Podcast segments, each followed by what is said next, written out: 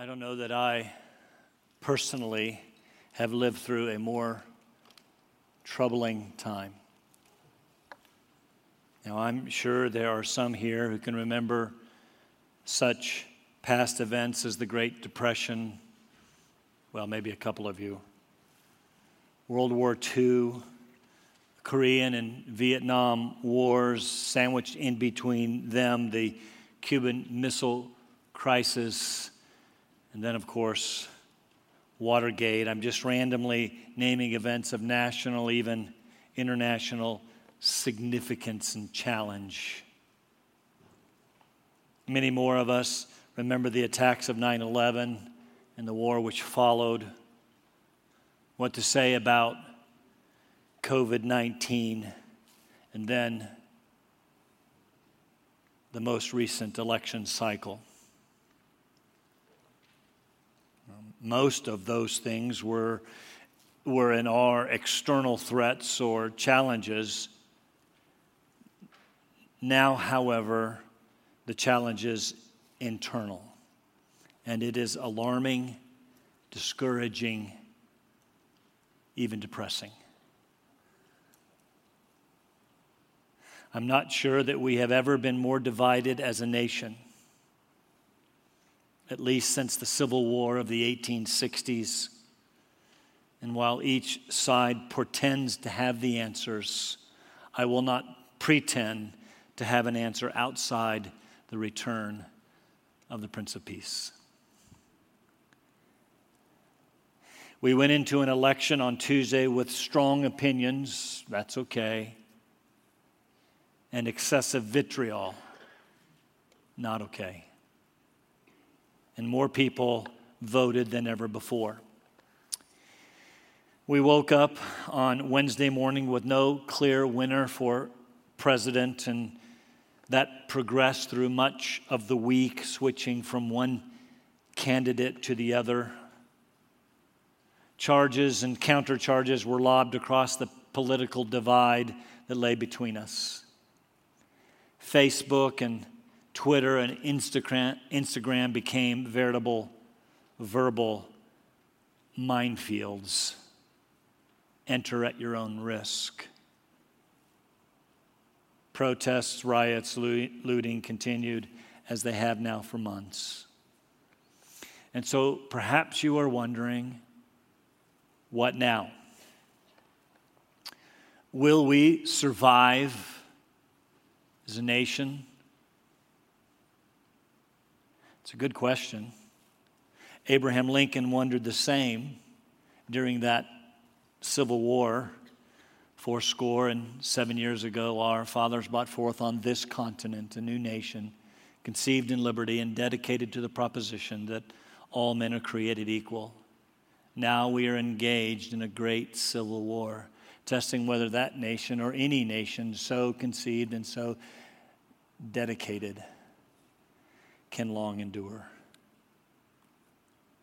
Can long endure. And here we are, seven score and 17 years later, after the Gettysburg Address, interestingly, in November of 1863. And the question remains, perhaps more so at this time in our lives than any other will we long endure? Again, I will not presume to have the answer. There are strong political opinions on each side, even in this room.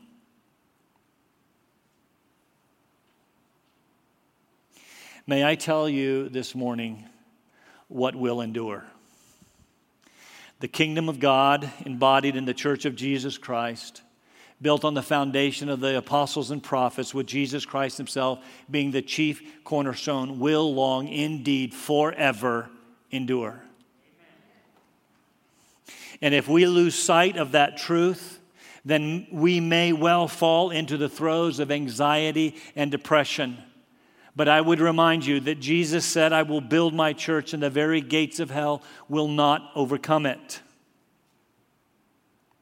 And so, can I suggest also this morning that through the centuries there have been divisions of infinitely greater importance. Not national, because nations and empires come and go. You know that, don't you? Not national, but spiritual. You see, almost 2,000 years ago, the early church faced significant division within. Would it endure? Oh, the Apostle Paul said it would come. In Acts 20, interestingly, to the elders of the church of Ephesus, don't miss that, to the elders of the church of Ephesus, he said, Be on guard for yourselves and for all the flock, the sheep, among which the Holy Spirit has made you overseers to shepherd, that means to pastor the church of God, which he purchased with his own blood. That is a stunning statement. It's one of my favorite verses in the entire Bible. It declares the deity of Jesus more clearly than anywhere. The church of God, which He, that is God, purchased with His own, God's own blood. And it declares the value of the church more strongly than anywhere. So, any division in the church, any attacks against the church are of great, dare I say, infinite and eternal significance.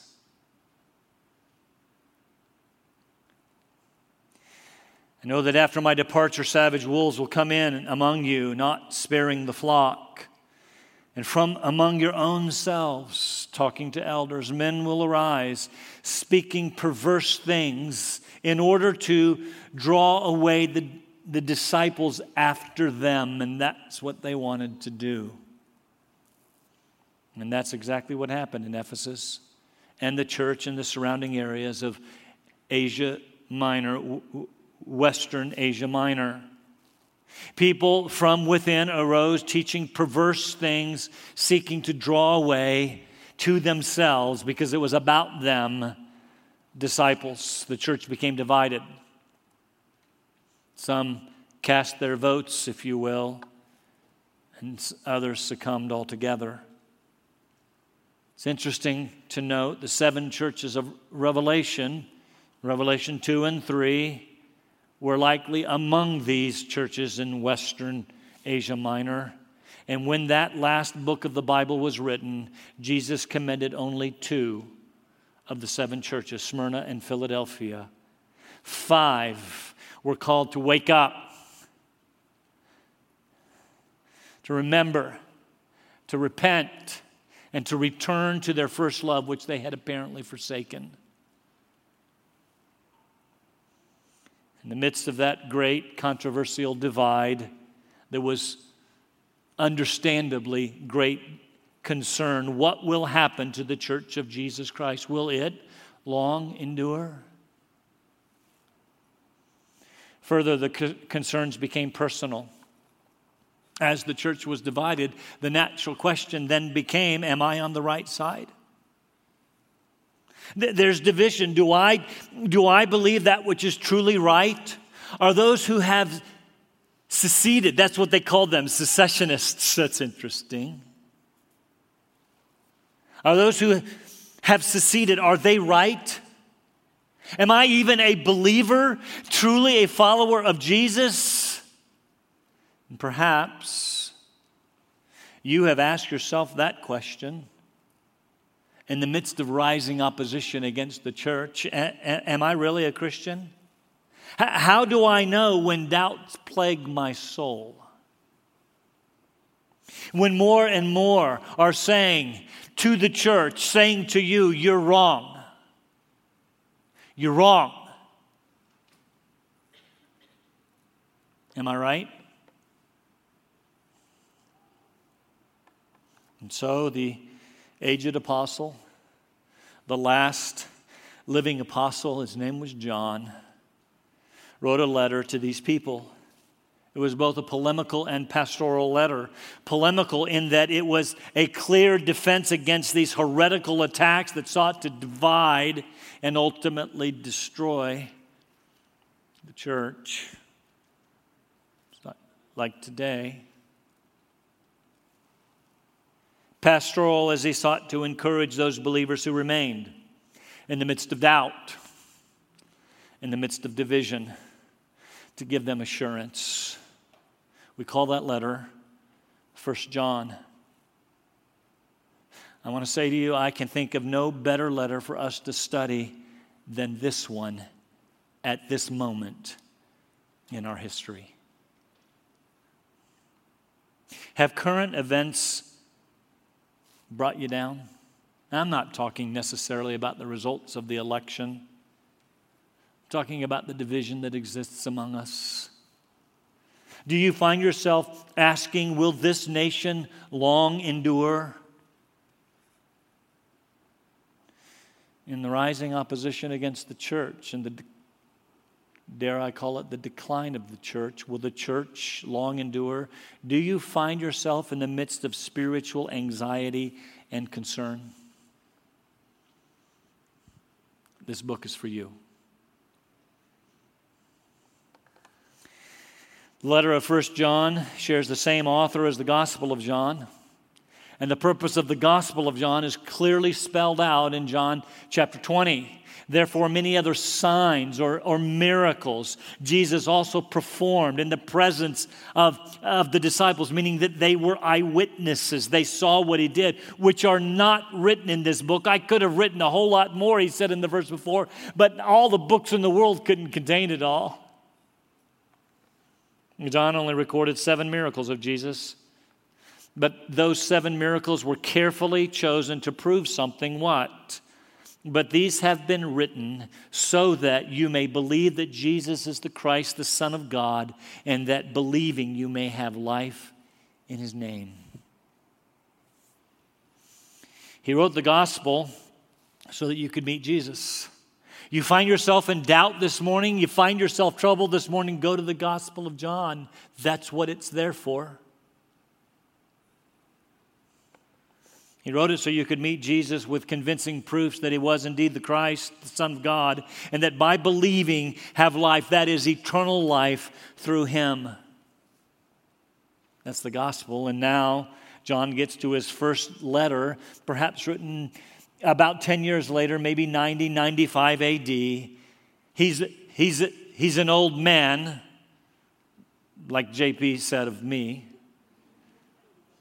and tells his purpose in chapter 5 These things I have written to you who believe in the name of the Son of God. Maybe you've read my gospel. Maybe you have believed in Jesus, but now there's the division. There's the rising opposition, and it's causing you some anxiety, and, and you're wondering, am I, am I right? These things have I written to those who believe in Jesus so that you may know. That's an important word in this book, so that you may know that you have eternal life. Don't miss it. I wrote the gospel so that you would believe in Jesus as the Christ. I wrote this letter so that you would know that by believing you can be confident right now. You can be confident that you have eternal life. John Stott says he wrote the gospel for unbelievers in order to arouse their faith, and the letter for believers in order to deepen your assurance. Do you doubt? Do you wonder? Are you only here because that's what Christians do on Sunday, but you're not sure you are one? Are, are there those who have left us, and they have? Denying the faith, redefining the faith? Have they caused you to wonder? Are, are, are they right? Have they left you in the depths of doubt and despair? I don't think I've heard the word anxiety more in the last 10 years of my life than in the previous 50 years combined. Do the math, you know how old I am. I hear it all the time. Everybody's anxious. Are you anxious today? My brothers and sisters, this book is for you. It's largely been believed that the Apostle John wrote five New Testament books the Gospel of John, these three letters which bear his name, 1st, 2nd, and 3rd John, and the book of Revelation. Four of those books are technically anonymous. That is, the author does not identify himself. Interesting to note that of all the New Testament epistles, only these three and Hebrews does not identify the writer. Well, second and third John, he says, I'm the elder. We'll talk about that later. But our author gives enough clues for us to know that it was indeed the Apostle John, the beloved, the beloved apostle, the one that Jesus loved. The Apostle John was a Galilean fisherman, brother to James, both James and John, sons of Zebedee and Salome. James and John were together, indeed, as JP told us, son, known as the Sons of Thunder. That title speaks of men with great zeal, passion, even aggression. Read their Facebook page. We see a little of that character coming out in the Gospels. There was a time the disciples were arguing about which one of them was, uh, uh, would be the greatest in the kingdom. I have no doubt that James and John were right in the middle of that heated debate. Why, why do I say that? Because later they had their mother, Salome, approach Jesus and say, Grant that my two sons will be allowed to sit on your left hand and on your right hand in the kingdom. Can you believe the audacity of the request? Grant that in the kingdom, as you sit on your throne, that James and John will be there with with you. Bold request. Jesus looked at these two. He didn't look at her, he looked at the two sons of thunder and said, Are you able to drink the cup I drink? Of course we can.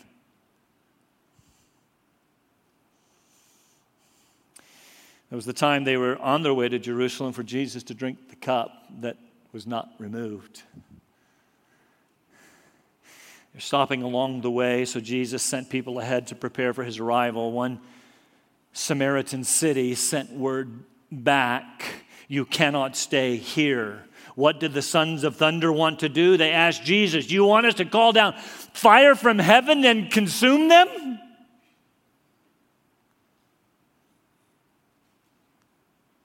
It does sound like our social media. Jesus, seeing the multitudes, had compassion on them. And John, seeing the multitudes, said, Let's nuke them.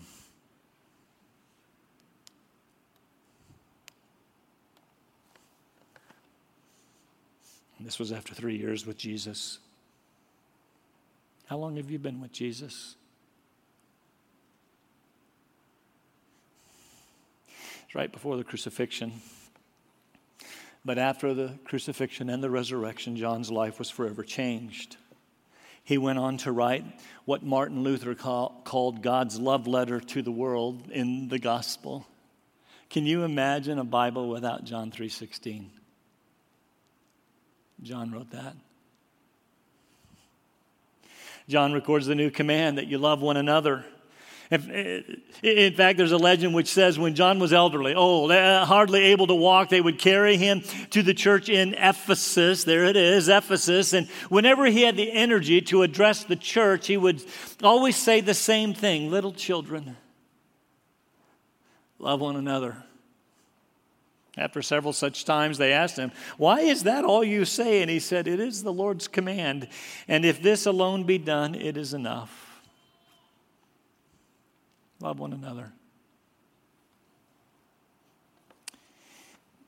Uh, there is lots of credible evidence that in his later years, John moved to Ephesus. There he wrote these five um, books. Again, while anonymous, there is enough proof from the early church, that is, the church fathers, that John indeed did write them.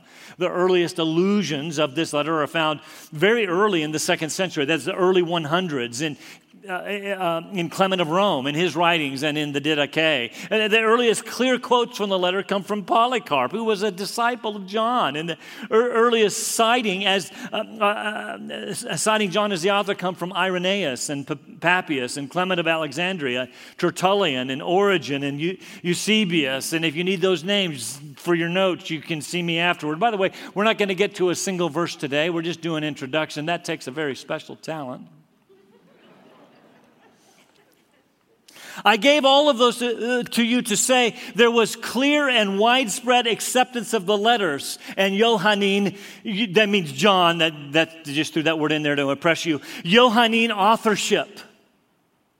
Oh, and, and by the way, every early copy of First John that we have, every early copy, without exception, has John's name affixed to the letter, either in the title or in the subscription. No other name. There's also lots of internal evidence, that is, by reading the book itself, that indicates that John wrote it. Why do I say that? When comparing the Gospel of John uh, with, with 1 John, there are undeniable similarities which make it clear that they came from the same pen. I won't take the time this morning to prove that John wrote the Gospel of John. You can listen to my introduction of that Gospel from 2007, looked it up. Here's what we know. When you compare the Gospel of John with First John, it is abundantly clear they are the same author. Much of the same language, the same syntax, the same concepts. Consider some verses for your edification. John chapter 1, verse 1 says, In the beginning was the Word, the Word was with God, and the Word was God. Then we get to First John chapter 1, verse 1 what was from the beginning, what we have heard, what we have seen with our eyes, and what we have looked at and touched with our hands concerning the word of life. Incidentally, this makes abundantly clear that the author of 1 John was an eyewitness, which consider, considerably narrows the candidate pool. John chapter 3 this is the judgment that light has come into the world, and men love the darkness rather than the light, for their deeds were evil. For everyone who does evil hates the light and does not come into the light for fear their deeds will be exposed. But he who practices the truth comes to the light so that his deeds may be manifest as having been wrought in God. Compare that to 1 John chapter 1. If we say that we have fellowship with him and yet walk in darkness, we lie and do not practice the truth. But if we walk in the light as he himself is in the light, we have fellowship with one another, and the blood of Jesus uh, uh, cleanses us from all sin. Very similar wording and very similar concept. One more just for good measure, and since it is a major theme in this book, and I'm going to hammer it again and again. John chapter 13. Only John said this. At the Last Supper, a new commandment Jesus said, I give to you that you love one another, even as I have loved you, that you also love one another. By this will all men know that you are my disciples, by your love. For people out there, for one another. First John says that all over the place. Chapter 2, verse 7 Behold, I'm not writing a new commandment to you, but an old commandment which you've had from the, begin- from the beginning, the old commandment which, we, which you've heard. And then throughout the letter, he, he talks about the importance of loving one another. He says it finally clearly in chapter 3 This is the message which you have heard from the beginning that you should love one, and, love one another.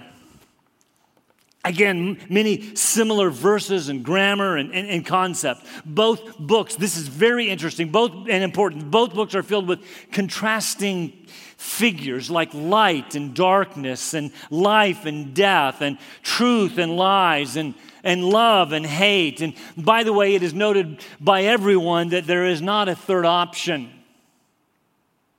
No such thing as twilight, as almost being in. You're either in the light or you're in the darkness. You either have life or you remain in death. You are either children of God or children of the devil. You are either of the truth or a liar. You are either in God or you are not. Going back to the purpose of the letter, there are several times that John says something like, I write these things because. I won't review all of those, but most agree the primary purpose, again, chapter 5, these things I've written to you who believe in the name of the Son of God so that you may know. I, I know, I, I, know, I, I get, I get the anxiety, I get the angst, I get the doubts, I get the concerns. I write these things so that you may know that you have eternal life. Pastoral letter of encouragement. I want you to know you have right now, through the promise of God, eternal life through His Son. Why did they need encouraging? I've already referenced it. There were false teachers. Surprise, surprise, in the church, in the surrounding churches. What is sometimes called the Johannine, John's community. They, they had gathered, these false teachers had gathered quite the following, and after some time, they appeared to, uh, to have left. Chapter 2, verse 19, a verse we're familiar with. They went out from us, but they were not really of us. For if they'd been of us, they would have no doubt remained with us, but they went out so that it would be known that they were not. Uh, they, they, are all, uh, uh they, they all are not of us. We'll talk about that when we get to chapter 2, but we will see. Listen to me very, very carefully. You cannot leave the church without repercussions. Can't do it.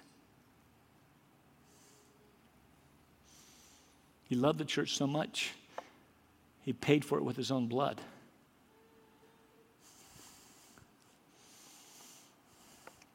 But here, in their going out, they took several with them. There was division. Division, which caused much angst.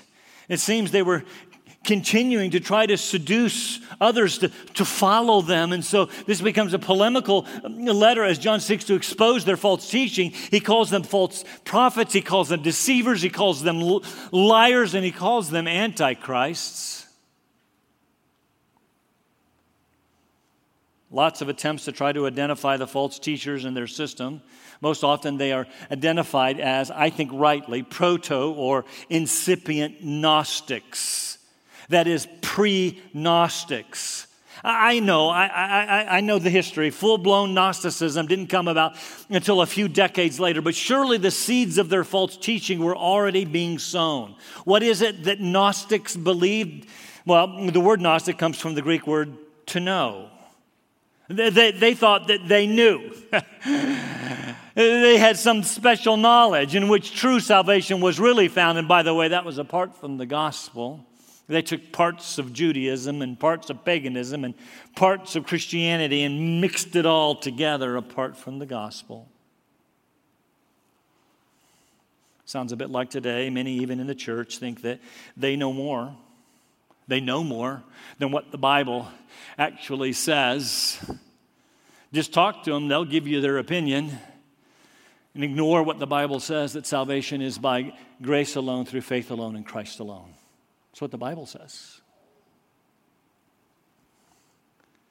So, as a result of their special knowledge, they looked down on others. They were condescending, they were arrogant, uh, looked down on others, even in the church, who were not on the same elite level as them. They were enlightened, and everyone else unenlightened. Third, these Gnostics followed Greek dualism. That is, they thought very important. They thought that all matter, everything physical, was evil. Our bodies are they're just evil. It's only the immaterial, uh, the spiritual, which is good, which led this Greek dualism led to all kinds of other falsehoods. For example, since matter, the physical, was all evil, how you lived in these physical evil bodies didn't really matter. Right? It doesn't matter if you lived in sin. That's what evil bodies do. As long as spiritually you're good, you're good to go. Live in sin doesn't matter. Sounds an awful lot like today. I'm saved. I can live however I want since my sins are forgiven. No, you can't. Further, since matter was evil, since our physical bodies are evil, physical bodies are evil, they argued that Christ could not have come in a physical body two primary teachings regarding Jesus in this way. The, the, the, the, the, Docetists, from the word dokeo, which means to seem, taught that it just seemed like Jesus had a physical body, but, but he didn't. Certainly, the Christ couldn't have had an evil physical body. Another group called the Cerinthians, not to be confused with the Corinthians, the Cerinthians, led by their founder Cerinthus, who was a contemporary of John, lived in the area of Ephesus, taught that Jesus was born in the normal way of all people. In other words, he denied the virgin birth. He, he was born through Mary and Joseph, not through the Holy Spirit. He was a good man, he was a moral man. In fact, we could even call him a holy man but just a man. That sounds a lot like today. Jesus was a good man. I mean, come on, he turned the world upside down, but he's just a man. At his baptism, the Spirit of God came on him. Remember the dove? And then, but he left him before the crucifixion because you can't have God dying on a cross. Denies the substitutionary atonement. The story told that one day the Apostle John went to a bathhouse. Didn't have private bathrooms. They went to a, a, a bathhouse in Ephesus and found that Cerinthus was inside. It is said that John fled, exclaiming, Let us fly, lest even the bathhouse fall down, because Cerinthus, the enemy of truth, is within. So understand primary teaching uh, of these proto Gnostics is, is this they were superior to, to other people, even in the church. They looked down, they didn't love them. They said, since everything physical is evil, we can live in our sin. It's all evil anyway. And third, either Jesus was not fully a man or he wasn't fully the Christ. They denied his humanity or his full deity. That's a problem. Which leads to the purpose of the letter of John, polemical and pastoral. At the same time, John vigorously defends the Christian faith. He encourages us to believe the Christian faith. You, you can d- divide his argument into three main points, almost done here, three main points, certainly uh, with many subpoints. The, the, the points are theological, moral, and relational, and deals definitively with these false teachers. and so doing, he deals with your doubts that you may be carried in with you this morning and your concerns. Basically, he answers the question How can I know if I'm truly a Christian? Have you ever had that thought cross your mind? How can I really know if I'm a Christian? You must pass these tests. Again, to quote John Stott, the gospel contains signs that evoke or produce faith, and the letter tests, uh, and the letter tests by which to judge that faith. Here are the tests there is the theological test. You must believe that Jesus is the Christ, the Son of the living God, that he came into flesh, and therefore he was both fully human, fully man, and fully God. You've got to believe that. If you just say Jesus wasn't God, he was a good man, but not God, you're not a Christian. As the moral ethical test, you must seek to obey his commands. You cannot continue in sin as a lifestyle as if it doesn't matter. It matters. Now, he, he will balance that, as we'll see in a couple of weeks. He's, he is going to say no one should claim to be sinless. That's what these false teachers were doing. They, it, didn't, it didn't matter what they did in their physical body. Spiritually, I'm sinless. We should seek to obey Christ's commandments, but when we sin, and we will, we have an advocate with the Father, Jesus Christ the righteous. And the third is very important for our purposes today the relational, or we could call it the social test.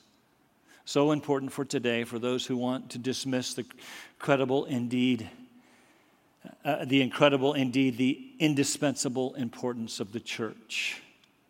I've said it before, I'm going to hammer this home. I'm so tired of people saying things like, I'm spiritual, just not religious. I love Jesus, I just don't like the church. You can't say that and be a Christian.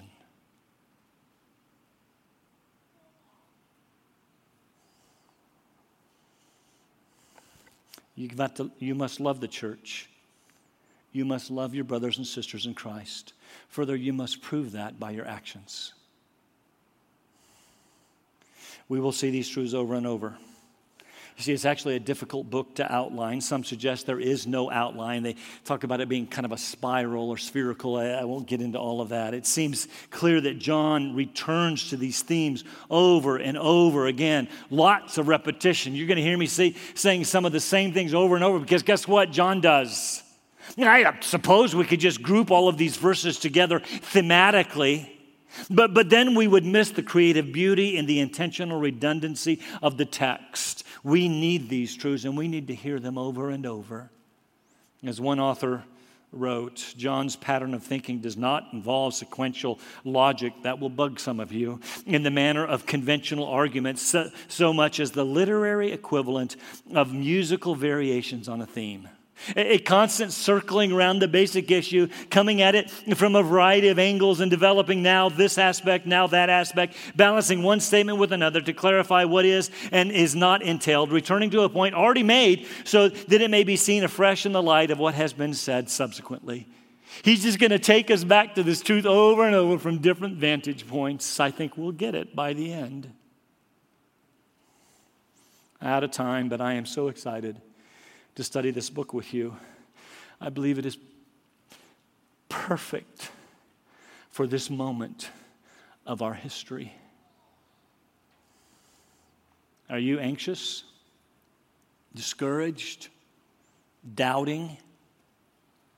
You've come to the right place. My desire is that we will grow in our understanding of our Savior's greatness and his great salvation. Pastor Kent Hughes said of the Gospel of John, not, not the letter, but the Gospel of John, the serious student will find that each time he returns to the Gospel, Christ will be a little bigger. that is my desire for us. That as we launch into the study of First John, that Christ becomes bigger to us. In this Christological, that means Christ centered letter, Jesus brings eternal life. He cleanses us from sin. He intercedes before the Father. He died a propitiatory death. He, he confirms true knowledge. He destroys the works of the devil. He teaches the meaning of love, and He gives us the Holy Spirit. Christ is exalted in this book, and I want Him together to grow bigger in our hearts. Not unlike Lucy and her experience with the lion Aslan in C.S. Lewis's The Chronicles of Narnia. She had a conversation with Aslan one day as she gazed into his large, wise, powerful face. It went like this Welcome, child, he said. Aslan, said Lucy, you're bigger. That's because you're a little older, little one, answered he. Not because you are, asked Lucy. I am not.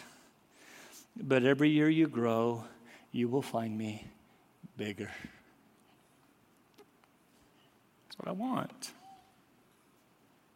So, what we want as we grow in our Christian faith moment by moment, day, day by day, year by year, not that Jesus changes, He does not. He remains the same yesterday, today, and forever. But as we grow in grace and truth, our concept and understanding of Him gets bigger and bigger and better and better. And I would suggest to you we're going to do that for all of eternity. We will never plumb the depths of our great Savior. We, we will realize more and more how big He really is and how small we really are. That's my hope.